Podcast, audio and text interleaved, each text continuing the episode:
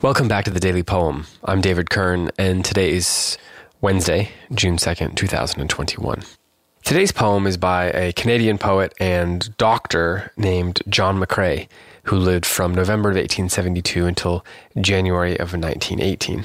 He was a World War I poet, and uh, he was a surgeon during the war, and is best known for writing a famous war poem called In Flanders Fields. He ended up dying of pneumonia uh, somewhere around the end of World War One in January of 1918. And so, with Monday having been Memorial Day, I wanted to read a, a um, one of the World World War One poets, and uh, in Flanders Fields is certainly a very uh, popular poem, but he also wrote another one called uh, "The Unconquered Dead," and that's the one that I want to share with you today. It goes like this: It begins with an epigraph that says, "quote." It's a quotation that says, "Defeated with great loss.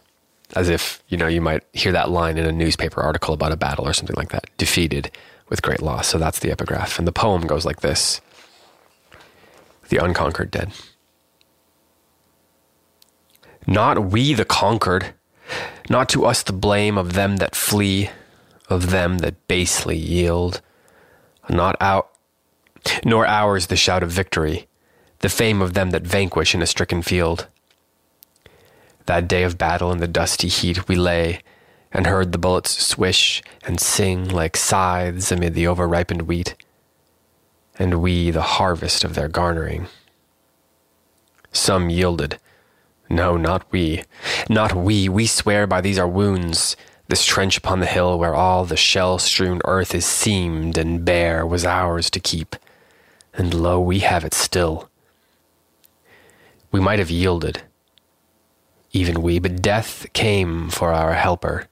Like a sudden flood, the crashing darkness fell. Our painful breath we drew with gasps amid the choking blood. The roar fell faint and farther off, and soon sank to a foolish humming in our ears, like crickets in the long, hot afternoon among the wheat fields of the olden years. Before our eyes, a boundless wall of red shot through by sudden streaks of jagged pain. Then a slow gathering darkness overhead, and rest came on us like a quiet rain. Not we the conquered, not to us the shame, who hold our earthen ramparts, nor shall cease to hold them ever. Victors we, who came in that fierce moment into our honored peace.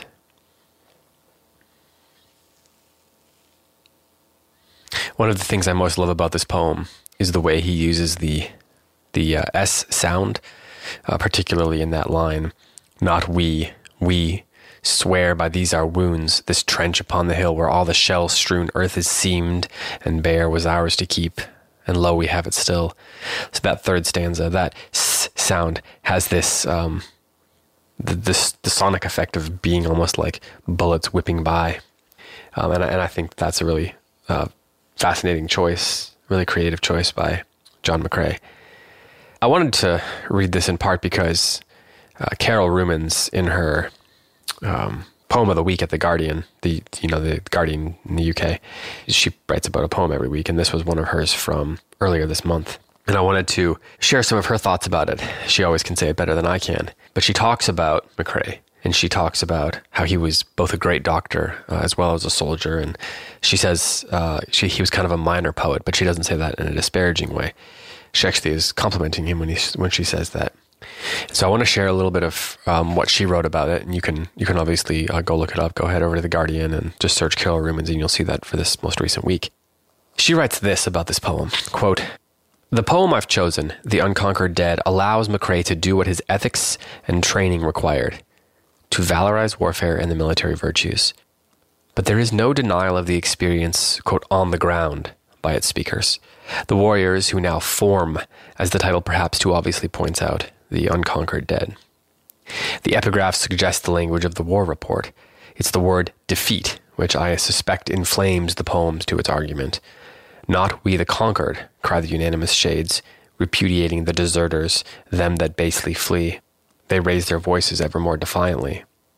McCrae's depictions of the battle scene are sparing, but have sensory immediacy. In the second stanza, for example, there's the dusty heat and the sound of the bullets as they swish and sing like scythes. McCrae's analogy is not particularly original, it works because of the sound effects. McCrae evokes the sensations of dying rather than risk any after death illumination. Stanzas 4, 5, and 6 again focus sense impressions, the battle noises sinking into a foolish humming that becomes a summertime memory of crickets. Particularly striking is the vision of the boundless wall of red, shot through by sudden streaks of jagged pain. And then skipping ahead to the very end, she writes, Yet human virtues seem tangibly present in the point of view of the unconquered dead. McCrae was clearly a brave soldier and a devoted doctor, and when he had the time he was a minor poet, but the poet of traditions of public honor we have now almost lost. So I wanted to read this poem in honor of so many soldiers who gave their lives uh, for our country. Um, and here it is one more time. And again, I encourage you to check out Carol Rumens' essay on this poem for the you know for more complete thoughts. The Unconquered Dead by John McCrae. Defeated with great loss again is the epigraph.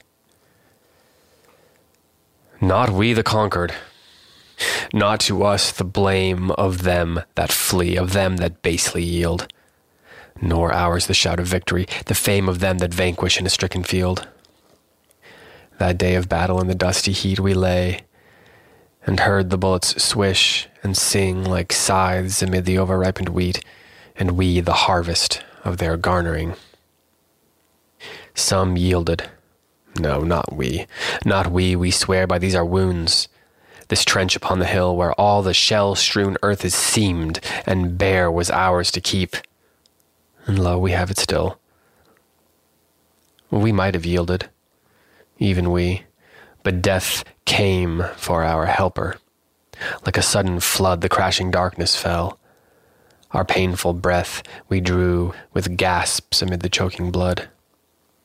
The roar fell faint and farther off, and soon sank to a foolish humming in our ears, like cricket in the long, hot afternoon among the wheat fields of the olden years.